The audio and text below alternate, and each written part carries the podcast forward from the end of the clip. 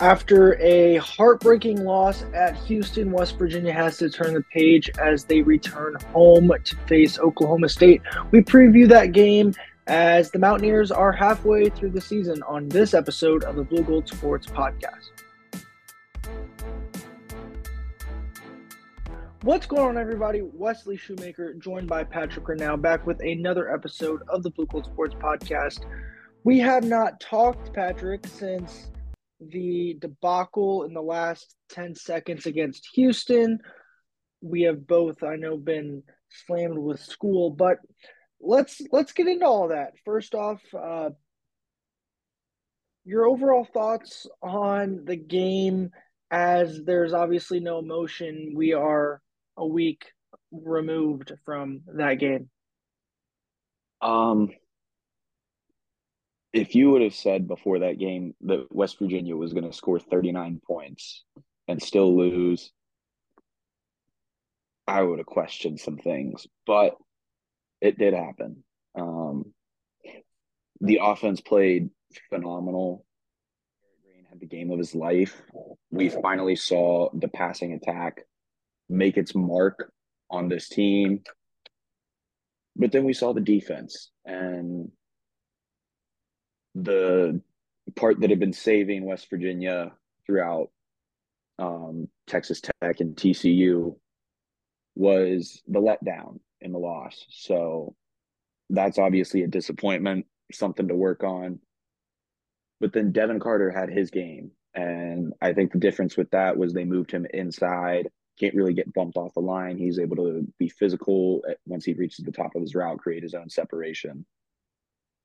Yeah, let's let's break that answer down into a lot of different components here. First, question some things. There is a lot to be questioned about this defense after what was last Thursday night. Let's just start let's we're going to lump defense and special teams together for the sake of this conversation right now. Let's start on special teams.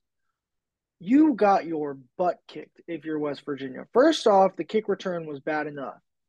Second off, if there was a holding call in the punt return, they still house that ball either way. So that's in your head. Two touchdowns that went against you on special teams. And for all this talk that we have heard about how we're going to be the best unit in the Big 12, one of the best in the country on punt, punt was terrible. Oliver Straw was not great. Um, and the punt block and punt return and punt return defense was wasn't great either. And then let's just keep sliding this down. Then you get the 15-ish yard return before the Hail Mary after another miscue. Like there was just miscues all over the board. And then the quarterback for Houston didn't throw an incompletion in the second half. It was just ridiculous thing after ridiculous thing and not in a ridiculously good way, in a ridiculously bad way for this Mountaineer defense. And you thought after the defense had kind of bailed this team out time and time again through the first month, the offense returned the favor. And then sure enough, the house came crashing down in the final on the final play there. But there's a lot of things to be questioned on. Why was there a linebacker in the middle of the field eight yards away? Why did you only rush three and have what looked to be a spy? And Jared Bartlett really didn't go after the quarterback on the on the when he was pursuing him there. Like there was a lot of oh moments and not an oh wow and oh what the heck's going on moment. And for this defense, especially this defensive line, which we have both raved about on this, for them to look the way they did against a Houston offensive line, which isn't great, is it isn't the most refreshing feeling in the world, especially when you're coming off a bye week. And you've just got to be better. And it starts this week against Oklahoma State, but will they be able to get better? Will they be able to rebound? We've seen the offense now kind of figure things out, but do you honestly think that this defense can rebound, or do you think they're going to kind of start going down a little bit of a 2022 rabbit hole? Um, it's gonna be it's gonna be hard to tell. Um, I think the one question mark that is gonna pop up in that Houston game a ton with that last play, besides you know rushing this many guys, Jared Bartlett, and all this is, um, what if Aubrey Burks is on that field for that game? But then the other thing, the team should not have been in that position. The amount of dropped picks in that game could not even this is this is and this isn't this isn't a new problem right this is a now two week in a row problem and yeah. third time with, this season with all probably. due respect to houston i don't care if it's houston if it's long island if it's towson or if it's oklahoma or alabama like you've got to catch that ball like good teams yeah. catch interceptions i i know you're not going to catch all of them but ones where it hits your hands what like you've just got to do that. And this is two weeks in a row where it's not like they've dropped. Oh, they dropped one here. It was they had to high point it and they dropped it. Right? That's acceptable. Like they're not wide receivers for a reason. But the ones that are basically falling into their hands, it's just like whoo. They are they are gimme picks where you're seeing these defensive backs jump this route where it's a bad ball and it just hits them square in the hands and you just see it hit the turf. Yeah, and to your point about Aubrey, like even if you probably had Aubrey out there for the third quarter, there's somewhat a difference. But in the end, the offense, their own share of mistakes, and they could have won this game if it wasn't for the 14 point swing off of a screen pass to Jaylen Anderson, which was an absolute dime, by the way. That ball, Garrett Greene threw right in between two defenders, hit Jaylen Anderson on the money. He coughs it up right into the hands. Four plays later, Houston scoring a touchdown and they have the lead instead of you going ahead by two scores in the third quarter. Like that kind of shift on the road, I don't care if it's in front of 10,000 people, like that is just bad football. And we've seen them do so many good things throughout the first five weeks when they got off to this four and one start of they're doing things that you would consider good football, good fundamentals, good technique. And it seemed like all of it went out the window in the second half there against Houston. And I'm not going to say that the first half was great because it wasn't, but that first quarter was great. The way the defense, the way the offense backed it up, like defense gets a stop on the first drive. Mountaineers go right down the field, have to settle for three. Okay, that's fine. They get another stop. Mountaineers go right down the field again. Like, although the seven points on the kick return happened, like their offense was doing nothing. Houston's was, and the defense was actually playing really well, and the offense was backing it up. And we're like, oh man, is this going to be the day they get it figured out? And then when you have an opportunity to kind of start to begin to separate yourselves from the rest of the conference in a game against a team you should be that you are better than, you don't. And what is even worse that you even had the chance to do it at the end when you probably shouldn't have been afforded that chance. Fourth and 10 from the 50 and you score a touchdown. Absurd. And then, as we all know, it came falling down. So, for me, the thing that stings the most for this group is that teams that go and play in December in these conference championship games, they get wins that they shouldn't get, that they shouldn't deserve. And the way West Virginia played in the second half against Houston, they didn't deserve to win that game.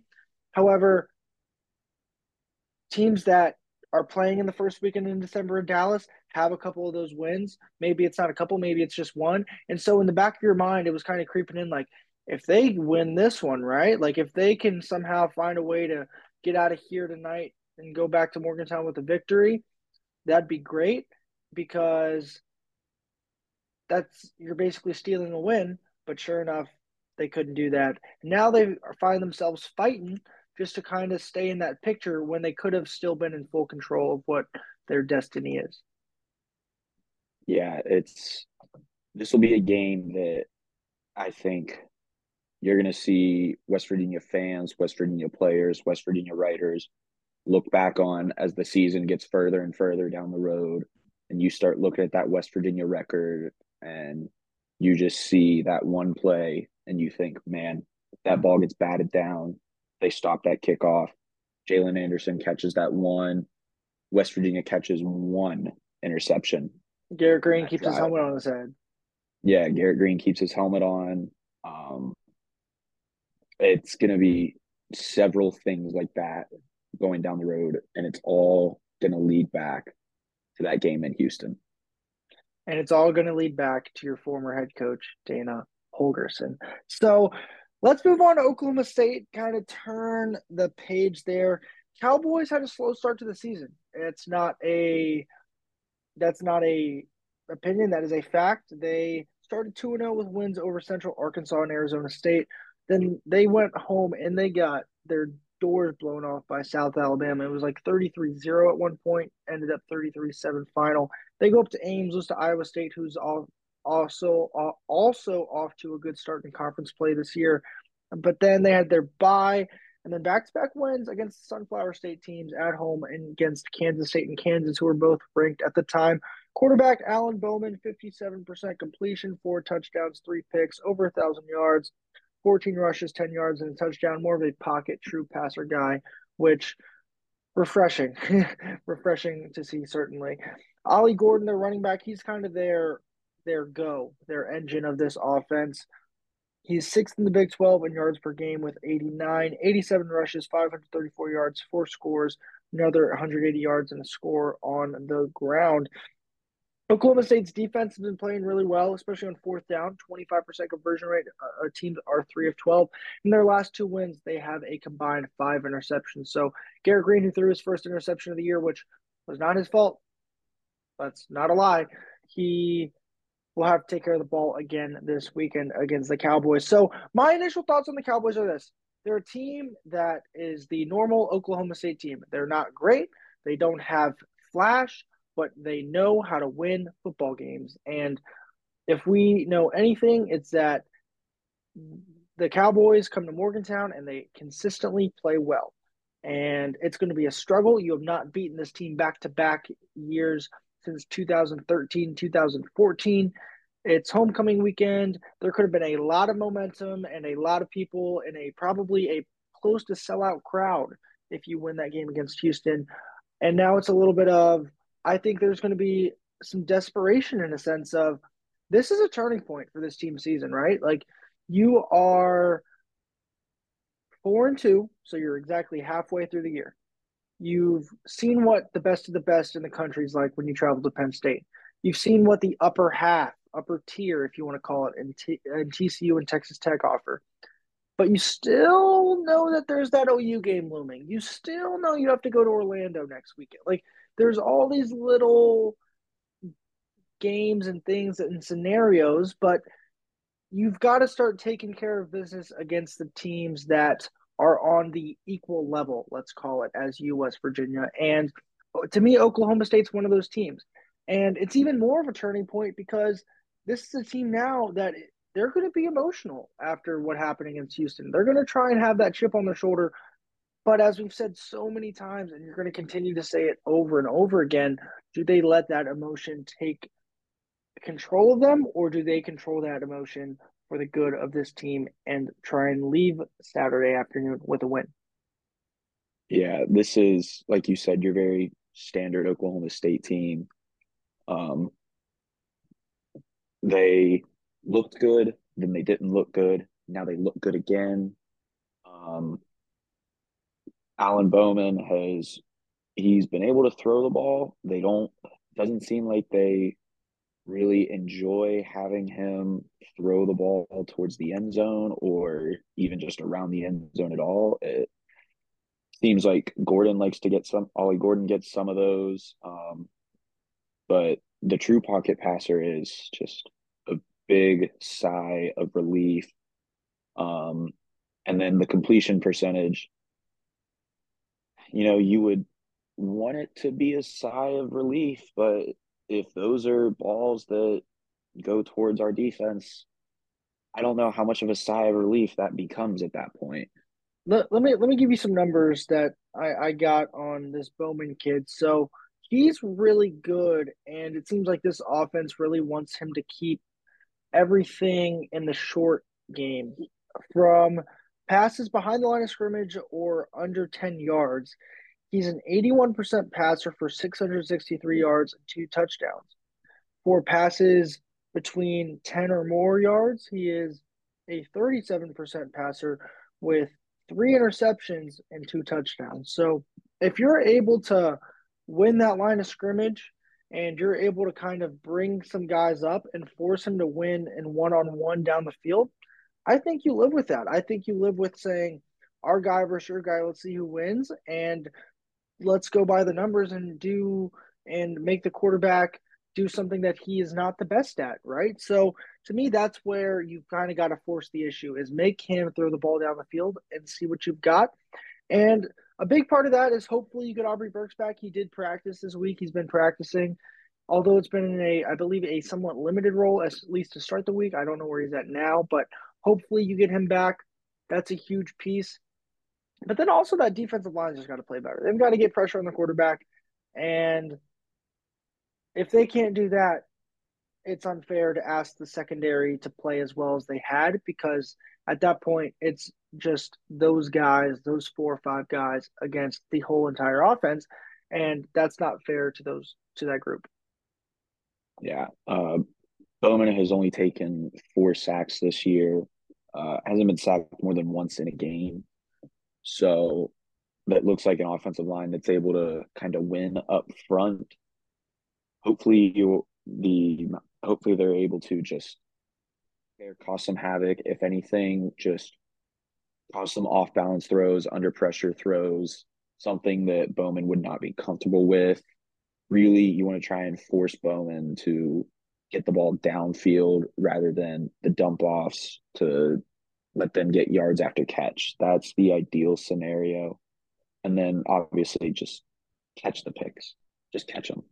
And and I think priority one too is stopping Ollie Gordon in this run game. Focus on him, see what you can control there, and then put the game in Bowman's hand, not in Gordon's hand. Let's flip sides here. Let's go to West Virginia's offense. They are still going to be, have some question marks on the left side of their offensive line. Tomas Rimac is out again. He was actually limping around campus today, which I was like, oh, that is weird to see. I don't know why you're just walking around right now. But anyways, and then Wyatt Milum, he was out. Hopefully he should be back. It sucks that getting poked in the eye has lasted this long, but that just tells you how serious it is. And my question for you is can this offense sustain the success that they built on at Houston? Um, I'd like to think so. That was that was the game where I both said it before. If this offense is going to have their coming out party, really kind of show everyone what they are and what they should be, it was going to be that Houston game. So I think they can sustain it.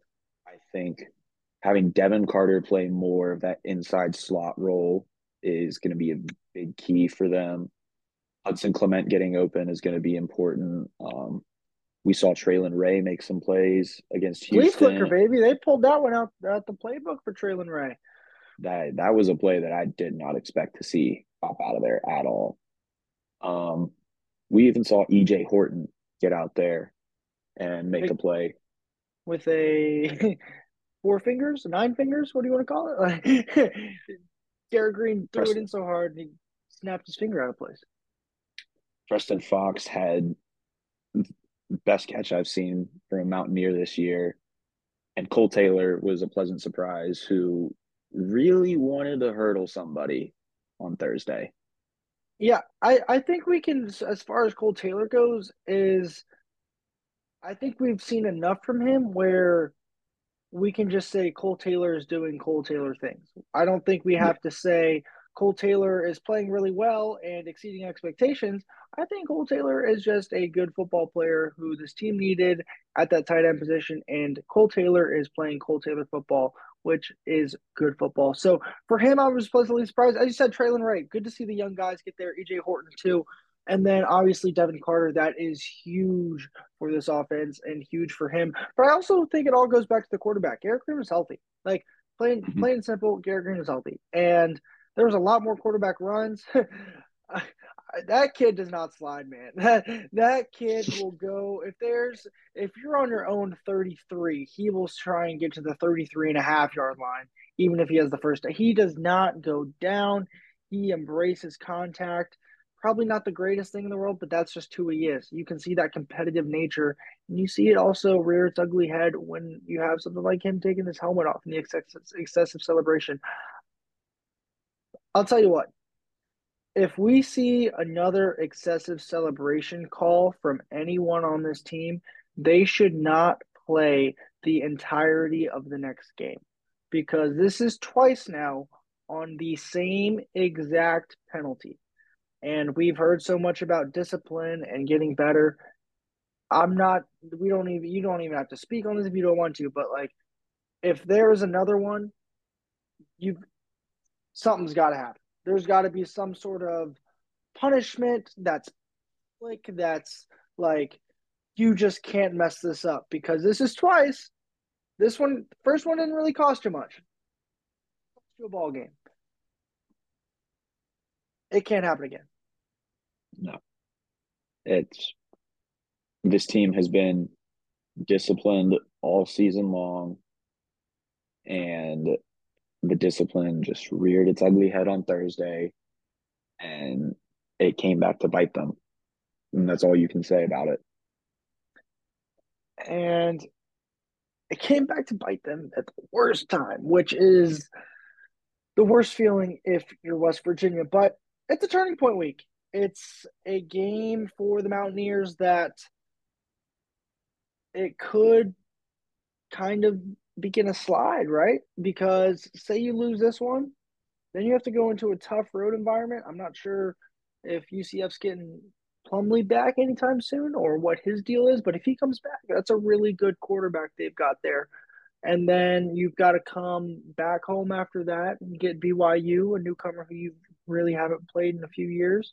And then you're going to Norman. And ideally, we thought this team could head to Norman with one conference loss and or zero conference losses even and be in a great spot. And maybe we spoke too soon because if you lose this week to Oklahoma State, there's a lot of negative possibilities in your way. But also, in the same breath, not to be Mr. Pessimistic over here, if you win this week, you also still have the same opportunity in front of you. And I think no matter how much that Houston loss stings, if you had given me a sheet of paper and said sign on the dotted line, West Virginia is a two loss team, one loss in conference, heading into a November 11th matchup in Norman. Are you kidding me? I think everyone in that building would have said yes to it, even if it means losing on a Hail Mary. So at the same at uh, they're they're like there's two sides to the coin, right? But the first side is man, you cost yourself an opportunity to still control everything by having zero conference losses and being one of two teams to do that. But you still technically do control things if you win and you keep winning and keep winning. But gotta gotta beat Norman, Oklahoma, and Norman if you want to do that. So that's just my thoughts on the whole turning point vibe of this week. Yeah, it's you this season. Um, a lot of it I feel like is going to be riding on Saturday because you are looking at a win. You are five and two going into stretch in the schedule that it's the toughest stretch. I think the next three games are gonna like not this week. I think the next three where you have two road games in three weeks, and one of them's in Florida, one of them's in Oklahoma, and the middle game is a home game against a team that you really don't know what you're getting. That's a tough stretch. I don't care what UCF or BYU says record wise, that's a tough stretch. Yeah. You're looking at either going five and two into that stretch, and you need one win out of those to make a bowl game, or you're looking at going into that stretch at four and three, three very losable games, two very winnable games, and everything could just turn on its head in that three game stretch. And I think a lot of how that three game stretch is going to go is going to ride on how Saturday goes against Oklahoma State. And I think the best part about Saturday is that you get to return home because they played well at home this year. Knock on wood, they're undefeated at home this year. And everyone that plays good football, we've said this time and time again, they win their home games. They win their home games. They win their home games. And they've got another home game in front of them. And when's the last time they really started 4 0 in home games? That's probably been a little a little bit of a time there. It's probably been uh, I don't think probably Greer's I probably year. probably 18. I get I think you're right, probably 18, but before that it was probably 20 probably probably no, probably 16. 16 you're right. Year. That year. Yep. So a lot riding on Saturday. That's what we've said. So let's get into picks with that. Five games on the docket. We'll do the West Virginia game last. Penn State at Ohio State. West Virginia fans, I guess, are rooting for Penn State, maybe to sort of make their own resume strength the schedule look better. Uh, I'll go with uh, my best friend from growing up goes to Ohio State, and so I'll choose for him to be happy. I'll take the Buckeyes. Uh, I have I just haven't been impressed with Ohio State and Kyle McCord at all. Um, I'll take Penn State, but if Ohio you're taking State wins, you're taking you're taking James Franklin on the road there against the top ten team. I'm taking James Franklin against Ryan Day. Okay. Against a bad Ryan Day team. We'll move on to SEC country. Tennessee at Alabama. Tennessee kind of survived against A&M last week. Didn't see much of that, but I'll take Alabama at home. Yeah, I'm gonna take Alabama. Man, those two teams are so just lackluster this year. Remember that game between those two teams last year and how magical it was? If it's half of that, that'd be great. But I'm not sure if yeah. it will be. Duke, Florida State in Tallahassee. Can the Blue Devils pull it off? I say no. No. Glad we're on the same page. Let's go Pac 12. We're getting every single conference in here tonight. Uh, Utah, USC. USC. Is he actually going to play this week? We've been talking about it since week one. I, I don't know how USC rebounds against another good Utah against another good team in Utah this week. I'm gonna take I'm gonna take Utah.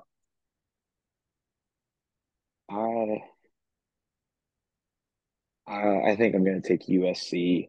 I think Caleb Williams and then bounce back, especially after. Did you see the video of the uh the Notre Dame fan when he stormed the field? He ran up to Caleb. yeah, uh, yeah. Oh, I I saw that, and he was talking about his painted nails. So that is certainly something. And something says Caleb Williams will have the last laugh over that guy wherever that guy ends up. But that's just me. And then to our game, Oklahoma State, West Virginia, Milan Puskar Stadium, 3:30 p.m. on ESPN, baby. How about that? Mountaineers getting some pub. Uh, I'm gonna go West Virginia wins this one. I think I think the home crowd's gonna be a difference. I think that there's a bad taste in their mouths and they're gonna get it done. I'm gonna say 27-23 Mountaineers win. Get win number five. Hit the over total and are one win away from bowl eligibility comes Saturday evening. I'm to take West Virginia. I like 34 to 20. Whoa like, there, buddy. I like the Mountaineers. these boys by, rolling. I got the Mountaineers by two touchdowns. Tag them. Tag them. Tag them. and well, I think Garrett Greene throws for 300 back weeks with 300 yards. All right, that that's a prediction. I'm gonna say my prediction this week is Preston Fox finds the end zone. He's due. Feels like everyone else on this team has found the end zone. Uh, I don't think did Devin. I don't think Devin found the end zone last week. No, he didn't. Has he, all... Did he? Did he score one against Penn State? If he didn't score one against Penn State, I don't think he has a touchdown this year. It doesn't matter. I think Preston or Devin score a touchdown. That's my that'll be my one take. So if you made it this far, we do appreciate you listening. Be sure to keep it locked on bluegoldsports.com as we update you guys throughout the week. and into game day on Saturday. Also, be sure to follow us on Instagram, Twitter, TikTok, whatever social media you use, we use it too. Facebook as well, obviously. So, for myself, Wesley Shoemaker, joined by Patrick Now, we do appreciate you listening, and this is the Blue Gold Sports Podcast.